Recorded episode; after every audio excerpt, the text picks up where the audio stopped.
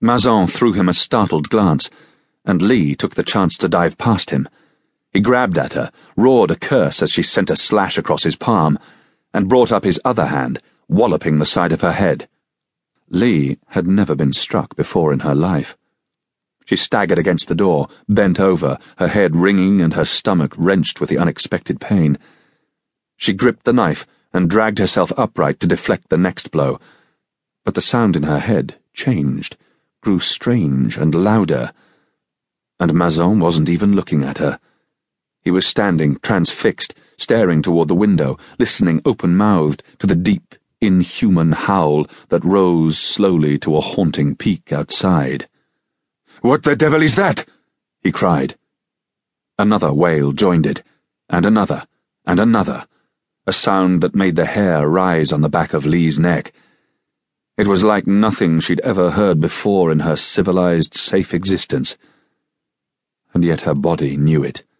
Her spine tingled, and her throat closed as the low pitched, throbbing ululation ascended to an unearthly caroling on the night. She closed her eyes and leaned against the door, listening to the eerie concert that filled the air and drowned the muffled shouts of surprise from downstairs.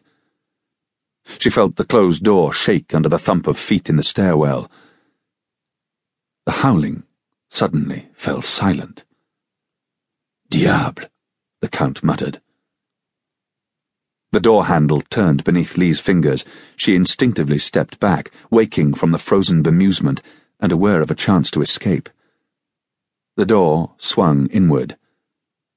From the shadows of the hall, wolf eyes reflected candlelight with red fire. Du Jésus! Mazan ejaculated. The wolf's deep throated growl erupted into a snarl as he spoke. It crouched with hackles raised, staring into the room with bared white fangs. Beside the great beast, half in shadow, stood a man. The light caught his hair in a shimmer of dull gold. His sword made a graceful arc, flashing as he lifted it. Monsieur de Sade, he said softly, as amusing as you appear with that expression on your face, I would advise you to lower your eyes. What? The man who'd called himself the Comte de Mazan demanded breathlessly. I do not wish for your blood the Seigneur said in the same mild voice. High minded of me, don't you think? But my friend here hasn't quite mastered his emotions at this spectacle. The rapier made a fluid dip toward the floor. He sincerely feels he should kill you on my behalf. Look down, slowly, if you please, and you will be a small degree safer. The aristocrat obeyed, breathing in deep uneven gulps.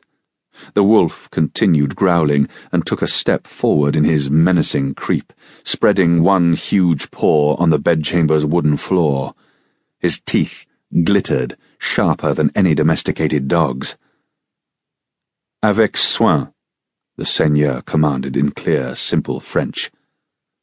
Leigh, untie the girl. Then he added in English, If she's likely to make a fuss, You'd best use that linen to gag her first. Do not, on any account, allow her to scream. Leigh obeyed him, whispering reassurance to the terrified girl. From her position on the bed, the maid had not seen the wolf, but she could hear it. Tears streamed down her cheeks, wetting the linen.